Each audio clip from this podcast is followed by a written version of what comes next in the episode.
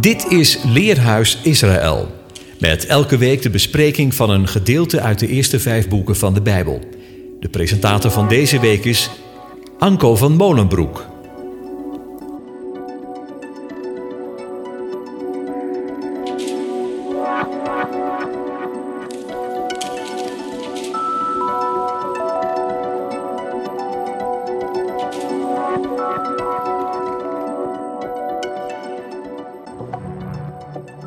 Beste luisteraar, het eerste wat de eeuwige deed was het brengen van licht in de duisternis. Orde in de chaos. En het licht is voor de rechtvaardige gezaaid, zegt Psalm 97, en vrolijkheid voor de oprechten van hart. Waar het licht ontbreekt en het duister is, daar zien we geen hand voor ogen. Daar is geen licht op ons pad. Daar gaan we elkaar voorbij, als schepen die elkaar in de nacht passeren. Licht is ons oriëntatiepunt. Denk aan een vuurtoren. Ja, we navigeren bij het licht van de sterren. Licht is ook leven. De ontvangers van het licht, onze ogen, weerspiegelen het leven. Want ja, wie een ander naar het leven staat, gunt hem niet het licht in de ogen. Kortom, dankzij het licht is er leven. En dankzij het licht kunnen we onze weg gaan. Dankzij het licht bepalen we onze plaats. En dankzij het licht kunnen we elkaar ontmoeten. Weet u wat de drie voorwaarden voor een ontmoeting zijn? Dat zijn de tijd, de plaats en een ander. En dat leggen we vast in onze agenda. Zo is het ook als het gaat om de ontmoeting met de ander, met de aanwezige, de ene. De Israëliet kon het in de agenda zetten, de eerste maand, de derde maand en de zevende maand. Plaats Jeruzalem. Ja, elke zevende dag en elke eerste dag van de maand is gereserveerd. Plaats thuis, in de eigen gemeente. Dus tijd en plaats bepalen of je de ander kunt ontmoeten. En daar is licht voor nodig. Nu is er met het licht iets bijzonders aan de hand. Want licht heeft een hele bijzondere natuurkundige eigenschap. Het is zowel een deeltje als een golf. Dus het heeft een plaats, een positie, maar het licht golft ook door de ruimte heen. Het heeft ook de tijd. En daarom spreken we ook van lichtjaren. Dus licht is zowel plaats als tijd. De vraag is dan vervolgens wat of wie de bron is van het licht. Voor wie de Bijbel kent en gelooft, is dat geen vraag. Yeshua zegt het van zichzelf: Ik ben het licht van de wereld. Psalm 36 zegt: Bij u, Heer, is de levensbron. Uw licht doet klaarder dan de zon, ons heugelijk licht aanschouwen.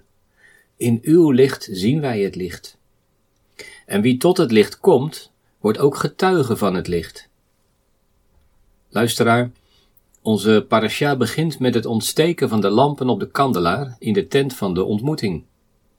Dat is ook de naam van de parasha, Baha'alotcha, wanneer u aansteekt. En in dit leerhuis zijn we daarvan getuigen. En het thema is dan ook getuigen van het licht. In het eerste gedeelte bezien we het ontsteken van het licht in de tabernakel. We bespreken dan nummer 8 vers 1 tot 4. En daarna gaan we naar de Haftara, Zacharia 4.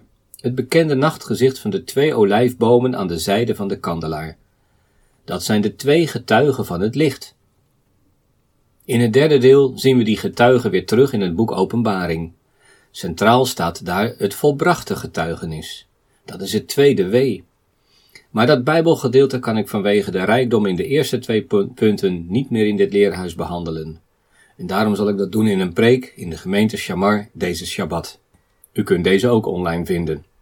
Dus getuigen van het licht, dan gaat het eerst over het ontsteken van het licht, en dan de getuigen van het licht, het volbrengen van het getuigenis.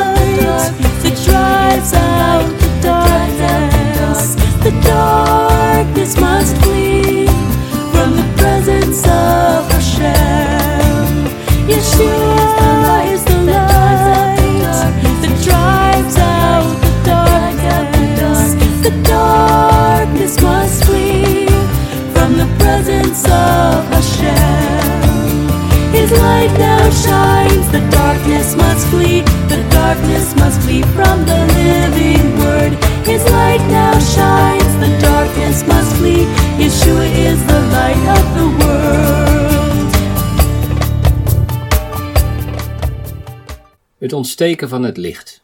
We lezen nummer 8. De Heere sprak tot Mozes, spreek tot Aaron en zeg tegen hem, wanneer u de lampen aansteekt, moeten de zeven lampen licht verspreiden in de richting van de voorzijde van de kandelaar. Aaron deed dat. Aan de voorzijde van de kandelaar stak hij de lampen ervan aan, zoals de Heere Mozes geboden had. Dit was de bewerking van de kandelaar. Tot zijn schacht was hij van gedreven werk van goud. Tot zijn bloesem was het van gedreven werk van goud. Overeenkomstig de verschijning die de Heere Mozes getoond had, zo maakte hij de kandelaar. De aanwezige geeft via Mozes een instructie voor Aaron over het ontsteken van de lampen op de gouden kandelaar. En wat een gewone vertelling van een handeling lijkt, roept bij nader inzien toch wel wat vragen op. Want waarom staat er een vermelding over de richting van het licht?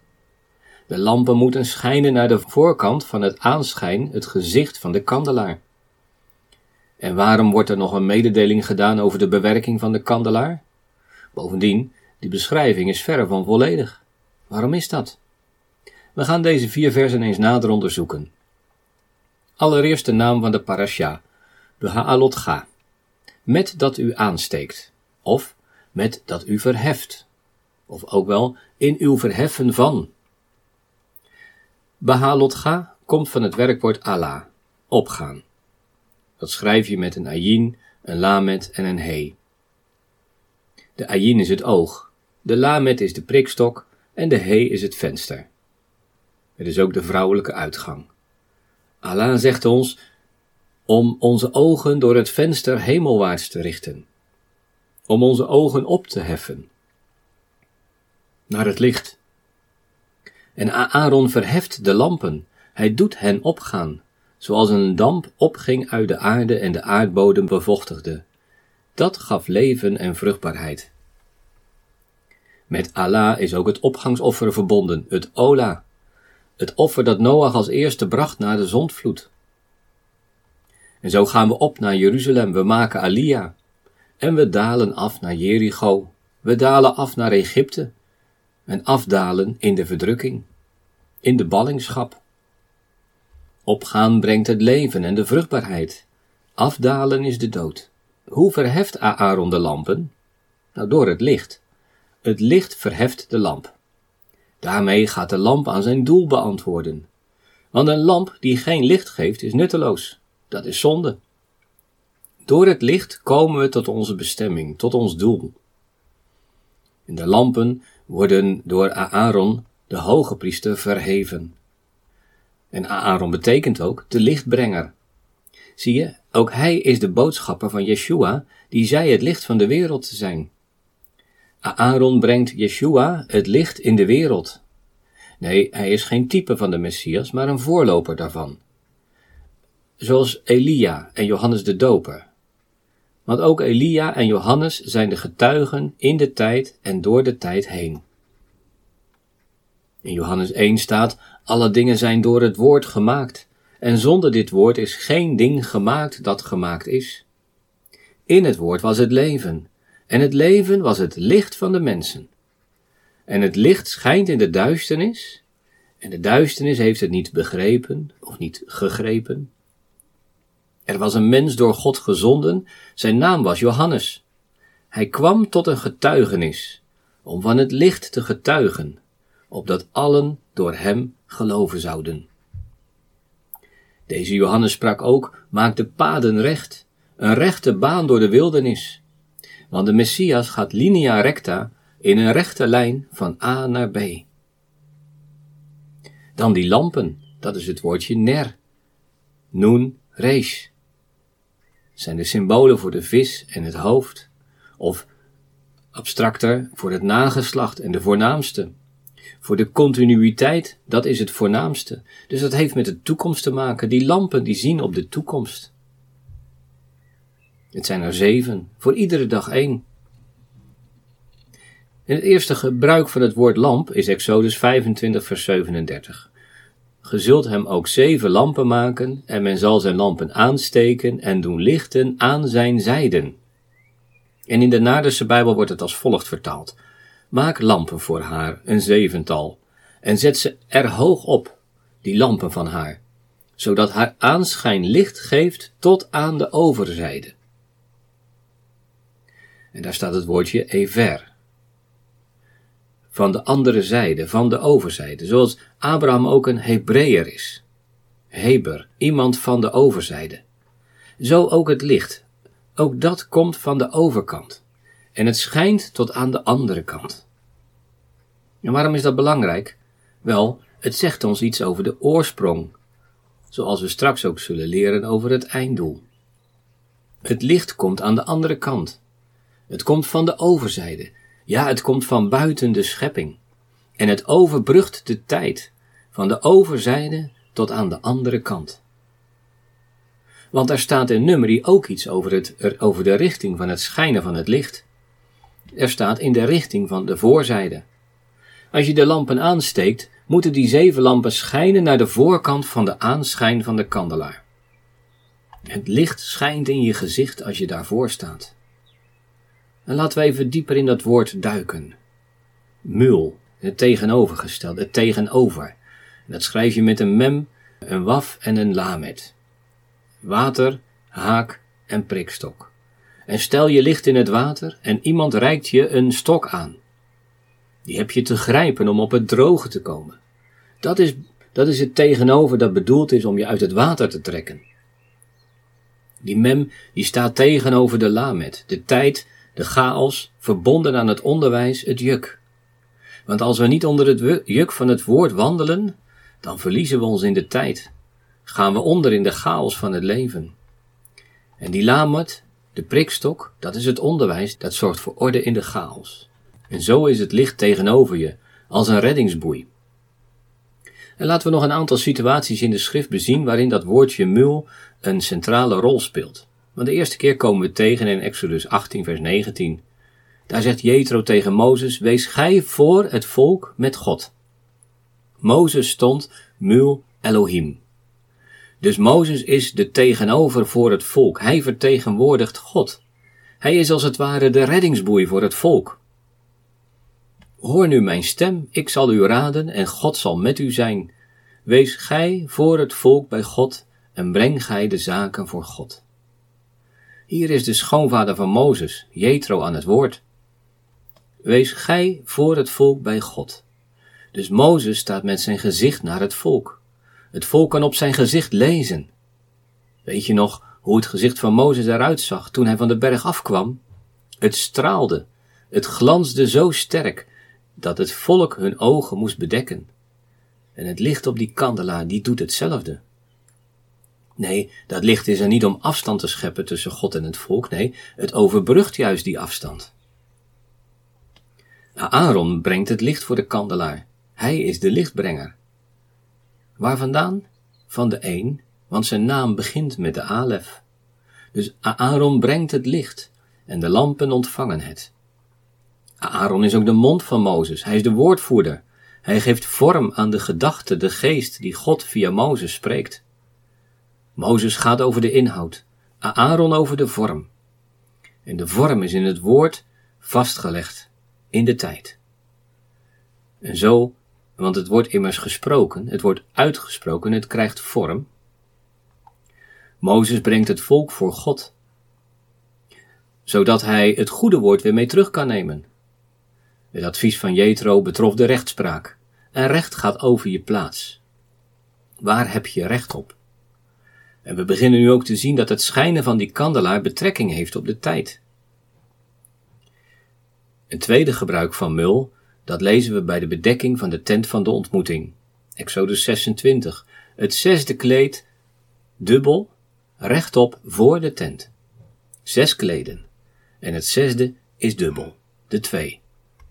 Dat ziet op deze schepping. Een kleed is ter bedekking, het is een scheiding. En dat zesde kleed is jou tegenover. Denk erom dat je niet naar binnen gaat. Daarbinnen is het levenslicht, daar ruik je het leven, daar is het levensbrood. Het kleed voor de tent is de scheiding tussen licht en donker. Moet het licht dan niet schijnen in de duisternis? Zeker, en daarom liet God ook de tent op de aarde neerzetten. Maar waarom werd die kandelaar dan verborgen achter dat kleed? Moet het licht niet in de wereld worden gebracht? Luisteraar, herinner je het glanzende gezicht van Mozes? We kunnen het directe hemelse licht niet verdragen. De kandelaar staat in het heilige, dat is een beeld van de hemel. Het is een gouden kandelaar, ook dat duidt op het hemelse. En er is een scheiding tussen hemel en aarde, dat weet u toch wel. Zoals de wolken de scheiding vormen tussen aarde en hemel, zo is ook dat zesde dubbel gevouwen tentdoek van de tent van ontmoeting een scheiding. En daarom zijn er getuigen van dat licht nodig. Dat zijn de priesters die kunnen getuigen van het licht. We gaan nog een stapje verder, een steek dieper, want het woord mul is ook verwant met het woord aan de besnijdenis. De omhulling wordt weggehaald. Ook dat is een verlichting, een onthulling. En besnijdenis wil dus zeggen, de inhoud wordt zichtbaar als de vorm wordt verlicht. Dus we hebben nu drie dingen gezien. Mozes voor het volk, dat gaat over het recht. Dat gaat over de plaats. Het tentdoek voor het donker van de wereld. De scheiding tussen licht en donker. En het licht van de kandelaar, dat schijnt in ons gezicht. Dat wijst ons op de gerechtigheid, op de tijd.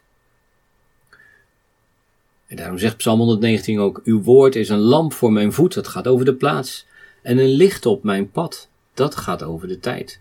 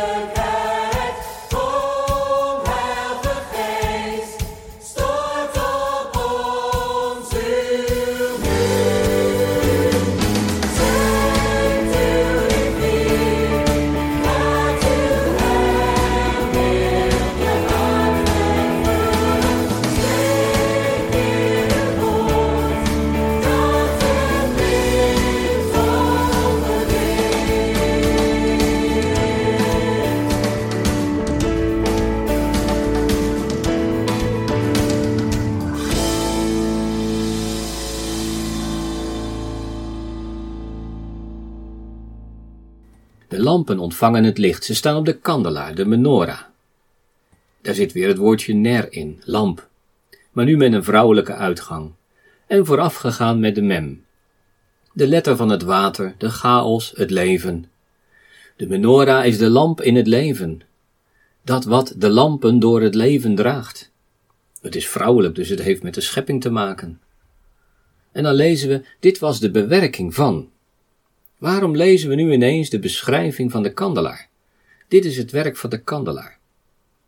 Nou, dat werk, dat is het woordje ma'ase. Noach zal ons troosten van ons werk. Waarom moeten we getroost worden van ons werk? En hij voegt erachter, vanwege het zwoegen van onze handen. Loon naar werken, dat is gerechtigheid. En Abimelech tegen Abraham die zegt, u hebt werken gedaan die niet gedaan zouden worden. Anders gezegd, waaraan heb ik dat verdiend? Het werkwoord asa, dat is als het ware de veelheid in verhevige mate. Want dat bestaat uit de ayin en de shin, aangevuld met de he. De ayin, dat is de 70, dat is het oog, dat duidt op de veelheid. En dat doet de shin, de tanden, ook. Dat is de 300. Maar het ziet ook op het bijeenbrengen. Zoals de oog de veelheid van de lichtprikkels tot één beeld maakt, en zoals tanden ook alles tot één vermalen. En dat is asa, tot één maken, er een geheel van maken. Dat gaat over scheppen en schepping, alles wat gemaakt is. Allah en asa verschillen in de middelste letter. De lamet is een shin geworden, van de dertig naar de driehonderd. Dus verheffen tot de bedoeling komen en werken zijn in wezen hetzelfde, maar op een ander niveau. Het gaat steeds om tot de bedoeling, tot je bestemming komen. Tot eenheid maken. En hoe is dat werk gedaan? Wel, er is op het goud gehamerd. Het werk van de kandelaar is van gehamerd goud. Er was geen holte in de kandelaar, geen lucht, geen ruimte. De enige andere gouden voorwerpen zijn de cherubim boven de ark. Ook zij zijn van gehamerd goud. Puur goud, dat wil zeggen zonder vervuiling. Zoals een haarvlecht in elkaar is gedraaid, dat is hetzelfde woord. Van de veelheid wordt een eenheid gemaakt. En ja, dat is een hard werk. Zoals Rachel het hart had in haar baren. Dus goud verwijst naar de hemel. Er is dus een hard werk dat in de hemel wordt gedaan en dat zich hier op de aarde voltooit, in de tijd.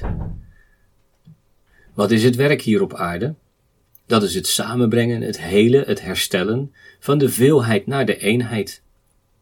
En wie zal ontkennen dat ons werken hier beneden onvolkomen is? Zeker als de eeuwige er zijn licht over laat schijnen.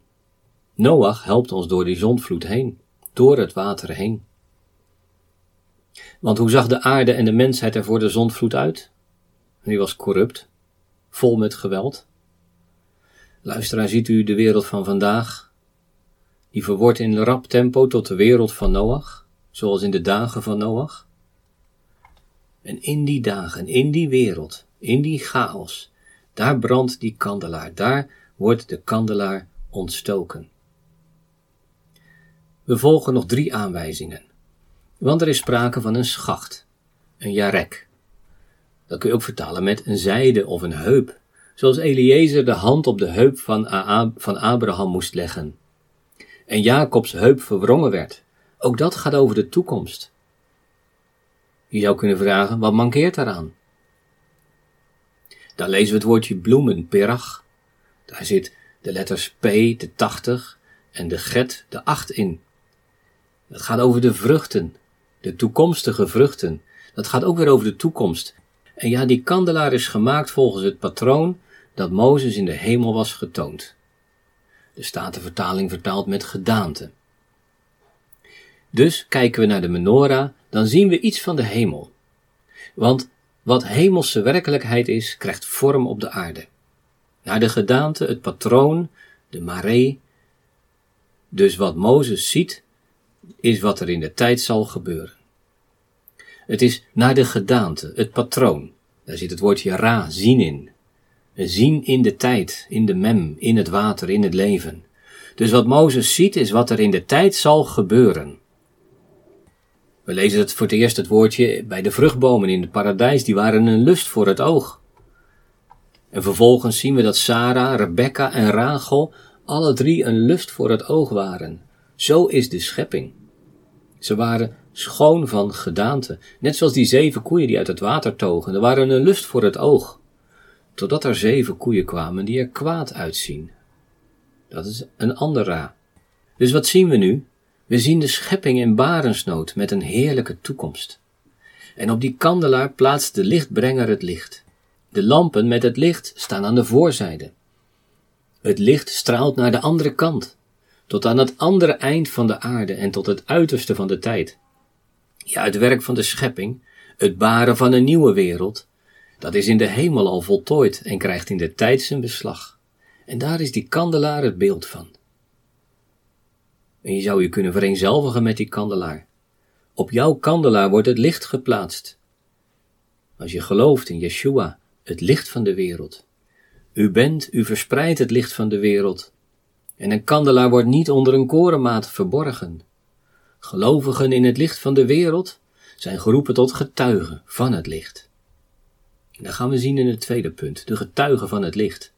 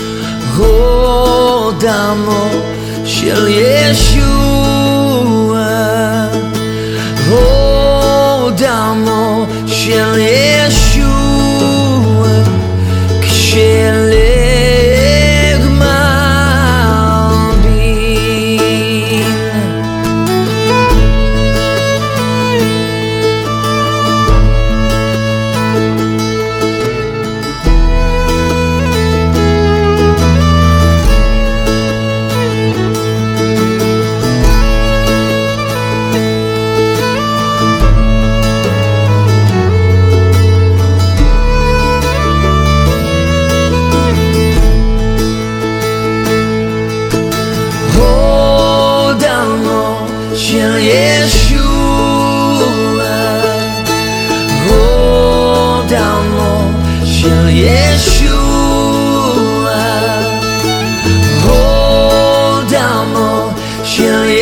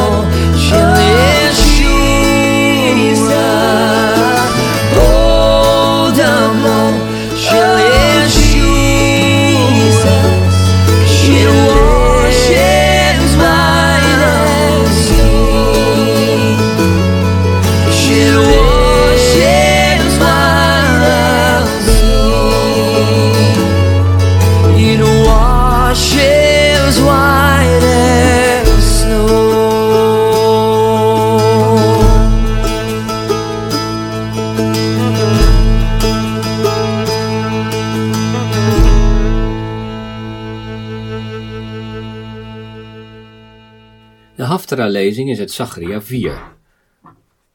Het nachtgezicht van de kandelaar. En ik lees u dat voor uit de Naardense Bijbel. Terug keert de engel die met mij spreekt, en wekt mij als een man die gewekt wordt uit zijn slaap.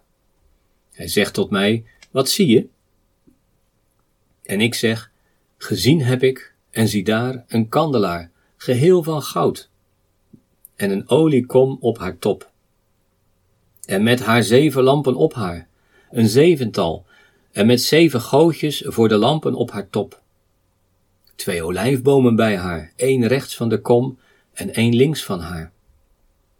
Ik antwoord en zeg tot de engel die met mij spreekt, ik zeg, wat betekenen deze, mijn heer? Dan antwoordt de engel die met mij spreekt en zegt tot mij, je weet niet wat zij betekenen? En ik zeg, nee, mijn heer. Hij antwoordt en zegt tot mij, hij zegt, dit is het woord van de ene tot Serubabel, waarmee hij zegt, niet door macht en niet door kracht, maar door mijn geest, heeft gezegd de ene, de omschaarde, wie jij ook bent, grote berg, voor het aanschijn van Zerubabel word je tot een effen vlakte. Hij zal de topsteen naar buiten brengen, onder kreten van genade, genade voor haar. Dan geschiet het spreken van de ene tot mij om te zeggen, de handen van Zerubabel hebben dit huis gegrondvest. Zijn handen zullen het ook volbrengen. En weten zul je dat de ene, de omschaarde, mij tot u heeft gezonden. Want wie veracht de dag van de kleine dingen? Ze zullen zich verheugen en zullen de loodsteen zien in de hand van Zerubabel. Deze zeven, de ogen van de ene, zij doorkruisen heel de aarde. Ik antwoord en zeg tot hem, wat betekenen deze twee olijfbomen aan de rechterkant van de kandelaar en aan haar linkerkant? Ik antwoord een tweede keer en zeg tot hem, wat betekenen deze twee takken van de olijfbomen, die, zich, die door twee buizen van goud zich ontledigen van het goud? En hij zegt tot mij, hij zegt, weet je niet wat die betekenen? En ik zeg, nee, mijn heer. Hij zegt, zij zijn de twee zonen van de zalfolie, die staan bij de Heer van heel de aarde. Wat een wonderlijk visioen niet? Ontegenzeggelijk gaat het hier over de gouden kandelaar, goud en zeven lampen. Dit beeld is echter uitgebreid met een oliekom en twee olijfbomen. En die olie stroomt rechtstreeks in die oliekom. En laten we eerst eens uitzoomen, want dit visioen is het vijfde van acht nachtgezichten. En die vormen ook weer één geheel. Dat blijkt uit het feit dat we er een chiasme in ontdekken. Het eerste nachtgezicht en het achtste horen bij elkaar, het tweede en het zevende, het derde en het zesde en tenslotte de vierde en de vijfde. En ik loop ze even in vogelvlucht door. Het eerste gaat over de man op het rode paard. Hij komt om recht te doen aan Jeruzalem. Hij legt er het meetlint over.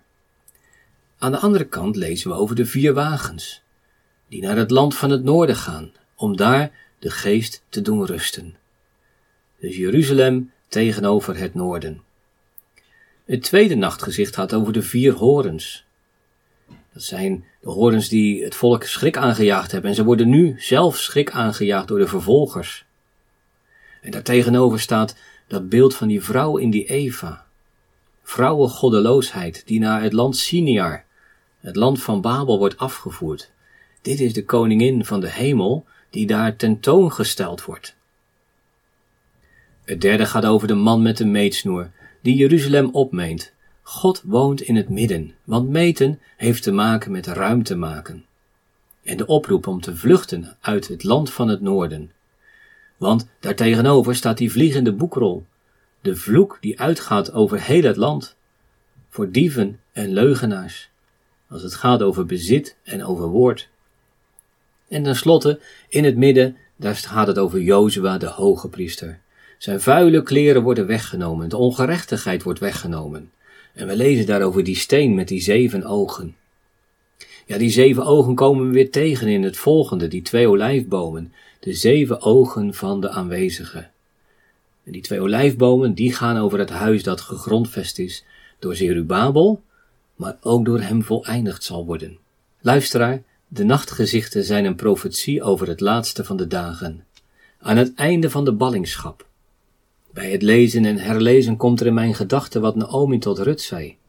Zit stil, mijn dochter, en zie wat die man zal doen. Die man tussen de myrten op het rode paard, de engel van de aanwezigen. En centraal in het chiasme staan Jozua de hoge priester en die twee olijfbomen. De ongerechtigheid, de vuile kleren worden weggenomen. En het huis wordt door Zerubabel gegrondvest. Niet door kracht, noch door geweld, maar door mijn geest zal het geschieden.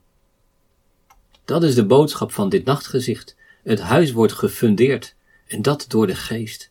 En het huis wordt ook voltooid. Dat is het tegelijk het voeden van de kandelaar met de olie van de olijfbomen, zodat het licht blijft branden. Laten we van de breedte weer naar de diepte gaan en ik licht een aantal woorden en beelden uit dit nachtgezicht. Een kandelaar, geheel van goud, met een olievaatje aan de bovenkant ervan, en daarbovenop zeven bijbehorende lampen met telkens zeven toevoerbuisjes. Zie, er is een olievaatje, een oliekom, dat als een voorraadvat voor de olie uit de olijfbomen dient. Het is de voorraad voor de zeven lampen. En je kunt het je voorstellen als een grote ronde kom.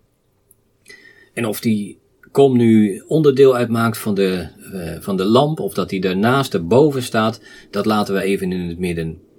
Het is de voorraad olie voor de lampen. Dat olievaatje of oliekom, dat is het woordje kulu. En dat schrijf je met een gimel, een lamet en een he. De drie, de dertig en de vijf.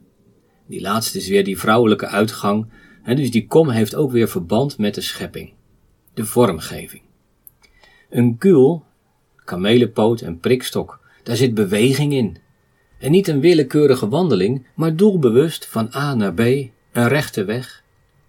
Het komt van het werkwoord kalal, rollen, zoals een grote steen wordt weggerold van de put of van het graf. En vorm en inhoud horen bij elkaar. De vorm zegt alles over de inhoud en de inhoud heeft juist die vorm nodig.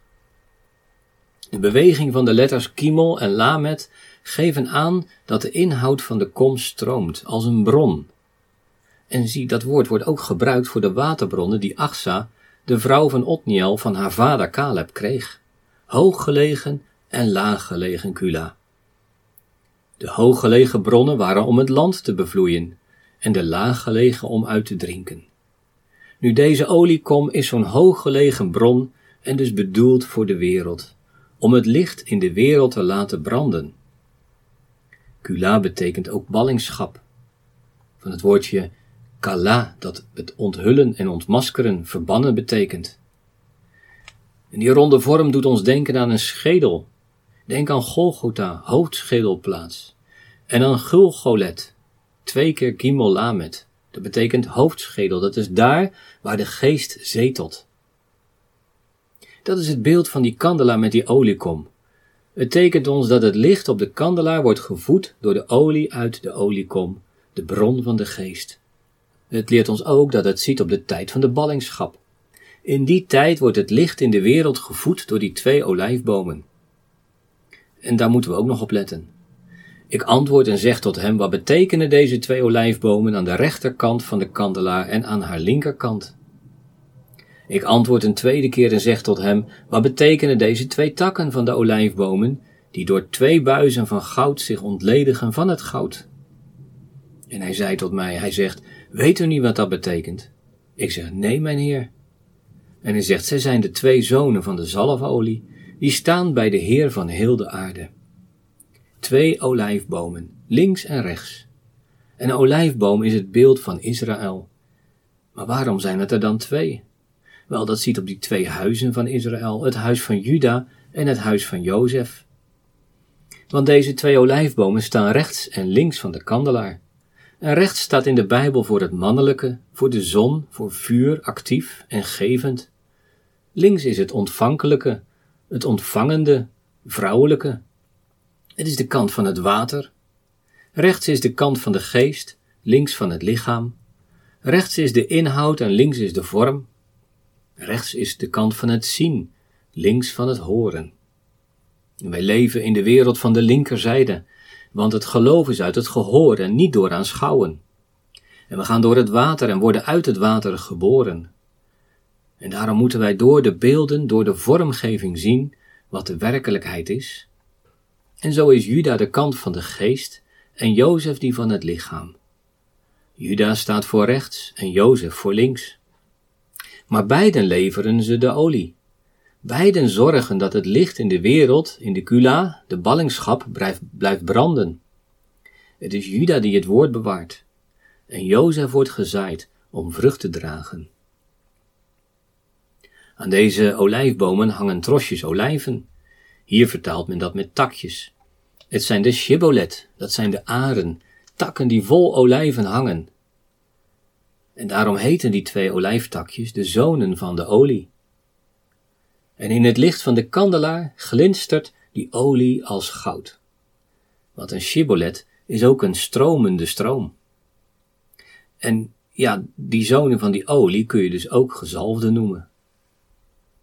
Nu staat er voor het woord olie niet shemen, maar jitsar. Dat komt van het woordje tsahar, drukken, louteren. Het is het resultaat van het uitdrukken van de vrucht, van de olijf. Het is de olie die glinstert als het goud. U weet wel, die eerste olie de eer van de eerste koude persing. Deze olie voor de lampen, de voeding voor het licht, wordt onder druk verkregen. Door loutering, door verdrukking. Kortom, die twee gezalfden zorgen dat het vaatje gevuld blijft, zodat het licht in de wereld blijft, blijft branden. In nummerie valt de nadruk op het licht en de kandelaar. En nu verschuift de nadruk van de kandelaar naar de twee zonen van de olie, als de getuigen van het licht in deze wereld. Yeshua zegt, ik ben het licht van de wereld. Dat licht blijft branden door de verdrukking en de loutering van de ballingschap, van het leven in deze wereld. Dankzij de olie die gewonnen wordt uit die twee huizen van Israël. Door hun getuigen van het licht blijven de lampen branden. Begrijpt u dat Yeshua tegen zijn discipelen zegt: U bent het licht van de wereld? Een stad die bovenop een berg ligt, kan niet verborgen zijn. En ook steekt men geen lamp aan en zet die onder een korenmaat, maar op een standaard. En hij schijnt voor allen die in het huis zijn. Laat uw licht zo schijnen voor de mensen, dat zij uw goede werken zien en uw Vader, die in de hemelen is, verheerlijken. Dan hebt u het getuigenis van Yeshua, want dat is namelijk ook de geest van de profetie. Het is het profetische getuigenis van het ontsteken van het licht op de menorah. Dat is ook het getuigenis van die twee olijfbomen en de zonen van de olie. Luisteraar, de vraag rest, hoe staat het met uw getuigenis in deze wereld? Johannes was gezonden om van het licht te getuigen.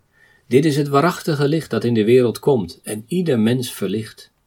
Het verlicht ook u. Sta op, word verlicht, want uw licht komt en de heerlijkheid van die aanwezige gaat over u op. Want zie de duisternis zal de aarde bedekken en donkere wolken de volken. Maar over u zal de aanwezige opgaan en zijn heerlijkheid zal over u gezien worden. En heidenvolken zullen naar uw licht gaan, en koningen naar de glans van uw dageraad.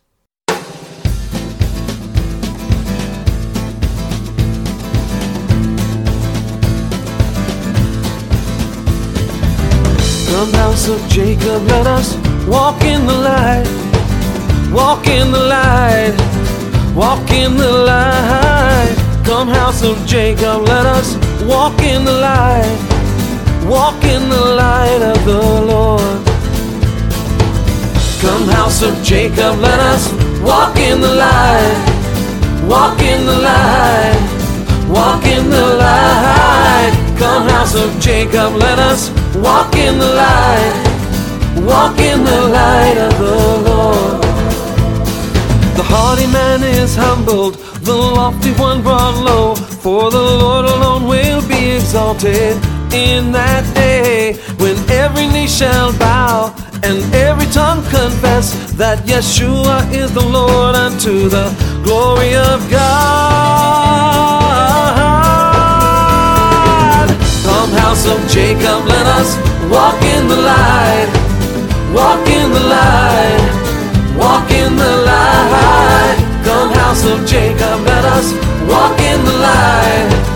Walk in the light of the Lord.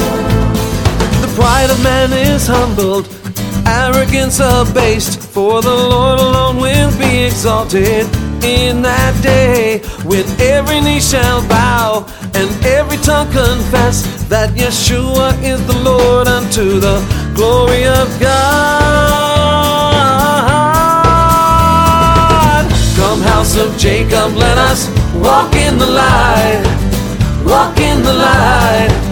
Walk in the light. Come, house of Jacob, let us walk in the light, walk in the light of the Lord. We're gonna walk, Come on, walk, walk in the light. walk in the light. We're gonna walk, walk, walk, Come on, walk, walk in the light.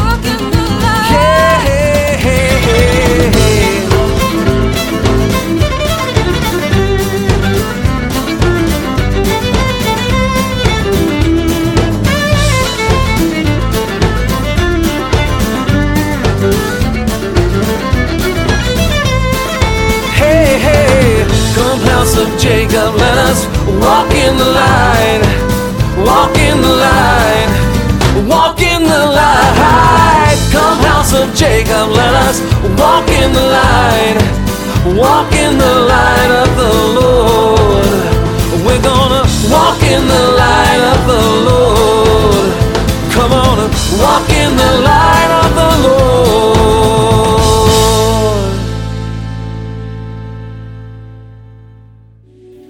U luisterde naar het programma Leerhuis Radio Israël. Een wekelijkse studie aan de hand van de Bijbelgedeelten die wekelijks door de Joodse gemeenschap worden gelezen. Heeft u een vraag of opmerking? Stuur dan een e-mail naar info-apenstaatje radioisrael.nl. Het leesrooster vindt u op onze website. Ga naar radioisrael.nl en klik onder het kopje radio op programma's.